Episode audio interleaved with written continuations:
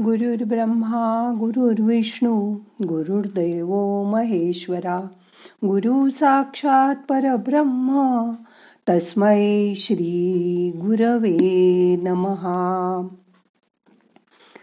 आज भक्तीचं महत्त्व बघूया. ध्यानात. मग करूया ध्यान. ताठ बसा. पाठ मान खांदे सैल करा. खूप जण झोपून झोपून ध्यान ऐकतात. पण झोपून ध्यान ऐकताना आपलं मन जरी शांत झालं तरी शरीर अचल राहतं. बसून ध्यान करणं जास्त चांगलं. पाठ मान खांदे सरळ ठेवा. बसताना पाठीला त्रास होत असेल तर पाठ टेकून बसा. मन शांत करा. हाताची ध्यान मुद्रा करा. मोठा श्वास घ्या. सावकाश सोडा. खूप वेळा वयस्कर लोक हातात जपाची माळ घेऊन देवाचं नाव घेताना दिसतात. खूप लोक शांत बसून ध्यान करताना दिसतात. तेव्हा आमच्या ओळखीचे एक डॉक्टर म्हणायचे काय नुसतं बसायचंय? पाच मिनटं बसलं की कंटाळ येतो. काय त्या सारख्या माळा ओढत बसता तुम्ही? पण जेव्हा आपण नवविधा भक्तीचं श्रवण करतो कीर्तन करतो किंवा देवाचं स्मरण करतो हे सगळं सृष्टिक्रमाला धरू नये मनुष्य प्राणी जन्माला आला की शिकायला सुरुवात करतो ऐकण्यापासून. सुरुवातीला तो लोकांचे आवाज ऐकतो आणि तसे उच्चार तोंडाने करायचा प्रयत्न करतो. म्हणून बघा मुके लोक बहिरे असलेच पाहिजेत. कारण त्यांना ऐकूच येत नाही मग ते बोलणार कसे? त्यांना श्रवण न झाल्या कारणाने त्यांना बोलता येत नाही. मनुष्य प्राणी ज्या देशात जन्माला येतो त्या देशाची भाषा तो बोलू लागतो. मग ऐकण्यानंतर कीर्तन येतं म्हणजे बोलणं. आणि बोलणं झाल्यावर कृती येते. म्हणजे आपले विचार प्रगट व्हायला लागतात. असा स्वाभाविक क्रम आहे. जेव्हा आपण देवाचं नाव घेऊ लागतो तेव्हा आपले काम झाले. कारण पुढील सर्व भक्ती खटपट करण्याची काही कारणच नाही. देवाचं नाव घेतल्यावर त्या आपोआपच येतात. एका माणसाला दुसऱ्या एकाला भेटायला नऊ मैल अंतर तोडून जायचं होतं. तो घरातून निघाला. तिथे चालण्याशिवाय उपायच नव्हता. चालता चालता तीन मैल संपले. ज्याला भेटायचं होतं तोच मनुष्य त्याला तिथे भेटला. अशा वेळी आपले काम झाले. म्हणून तो जसा आता पुढे जायच्या खटपटीतच पडणार नाही.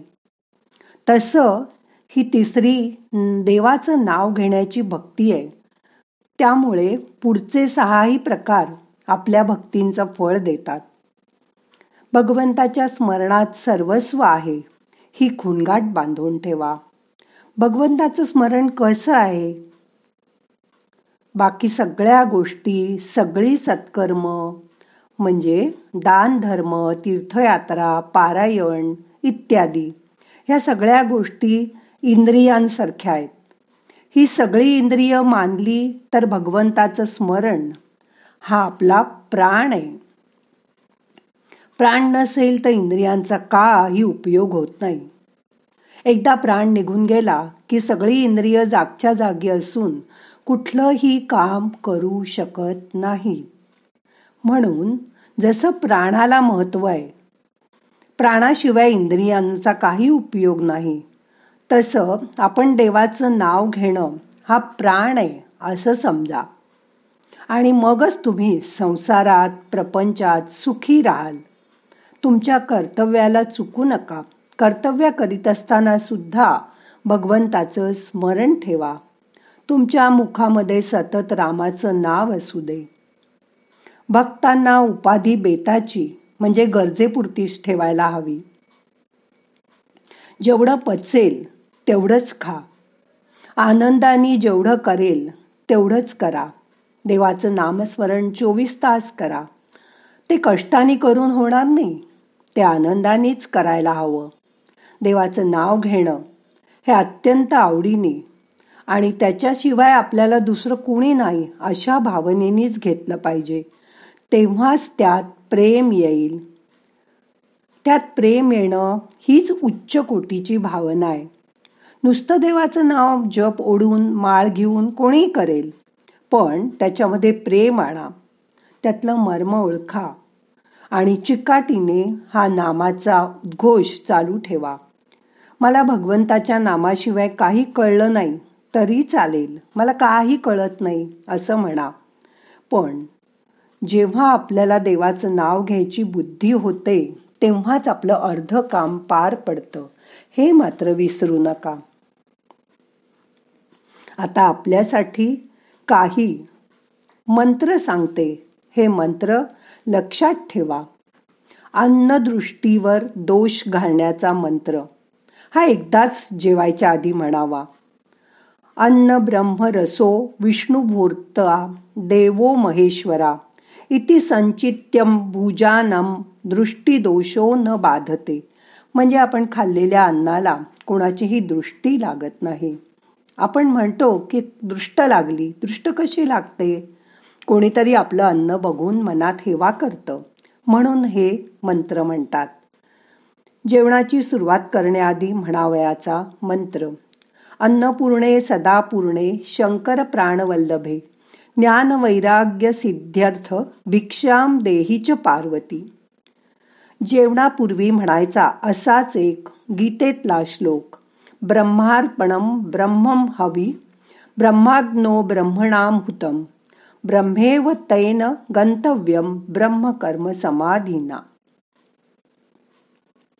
हात धुतल्यावर ओल्या हाताने दोन्ही डोळ्यावर छोटंसं घर्षण करून हात लावा आणि ते पाणी डोळ्याला लावा. त्यामुळे तुमचे जेवण झालेलं पाणी डोळ्यांना आपोआप लागेल. आणि मग म्हणा स्वर्यांतींच सुकन्यांच चवनम शुक्रम अश्विनो भोजनांते स्मरेद यस्तू तस्य चक्षुर्न हियते. म्हणजे आपले नेत्रविकार होऊन डोळे खराब होणार नाहीत. भोजन झाल्यावर योग्य रीतीने अन्नाचं पचन व्हावं. म्हणून जेवणानंतर पोटावर हात फिरवून हा मंत्र म्हणावा.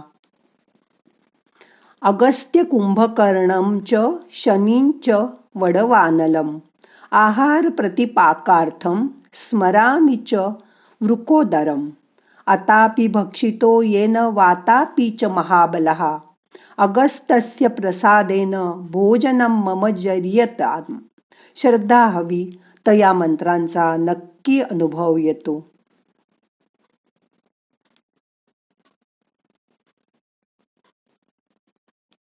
मृत्यू समयी जे अनाथ असतात ज्यांचं श्राद्ध कोणी करत नाही अशा सर्व आत्मस्वरूपी करुणामय भावनेने दुर्लक्षित अशा मृतांना अन्नदान करण्याचा मंत्र. हा मंत्र अत्यंत पुण्य मिळवून देतो. श्राद्ध पक्षाच्या महिन्यात अमावस्येला एका पत्रावळीवर अन्न घराबाहेर सोडून ठेवून हात जोडून खाली मंत्र म्हणावा. येशाम न माता न पिता न बंधू नै अन्वसिद्धार्न यथास्न स्नमती तृप्तयन्न भविद मेतत प्रयंतु तृप्ती मुदिता भवन. असं म्हणून ते अन्न बाहेर ठेवलं की त्यांना त्याच्या अन्नदानाचं पुण्य मिळतं. आणि ज्यांचं श्राद्ध झालं नाही त्यांना ते अन्न पोचतं. रात्री आपण झोपल्यानंतर वाईट स्वप्न पडू नये म्हणून झोपण्या अगोदर अच्युतम केशवम विष्णुम हरिसोम जनार्दनम हंसम नारायणम कृष्णम जपेत दुस्वप्नम शांत ये असं म्हणून झोपावं. मंत्र जप पूजा ह्याचा आपल्याला कंटाळ येतो. आळस येतो. असं होऊ नये म्हणून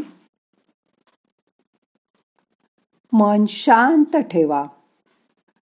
मनात इंद्र नीळ रंग राम श्याम धाम योगिया नामपूर्ण काम सार पार भव रोगिया असं म्हणावं असं समर्थ रामदासांनी सांगितलं आहे. बघा करून जमलं तर. आता थोड्या वेळ शांत बसा.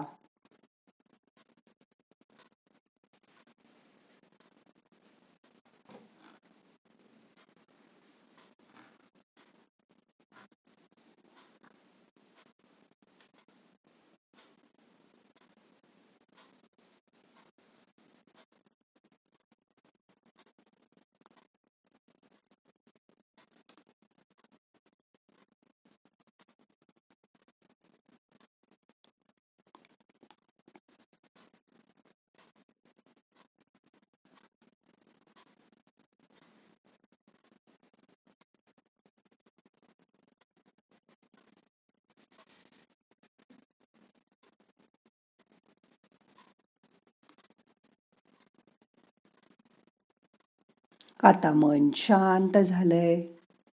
आता आजचं ध्यान संपवायचंय. प्रार्थना म्हणूया. नाहम करता हरि करता हरि करता हि केवलम. ओम शांती शांती शांती.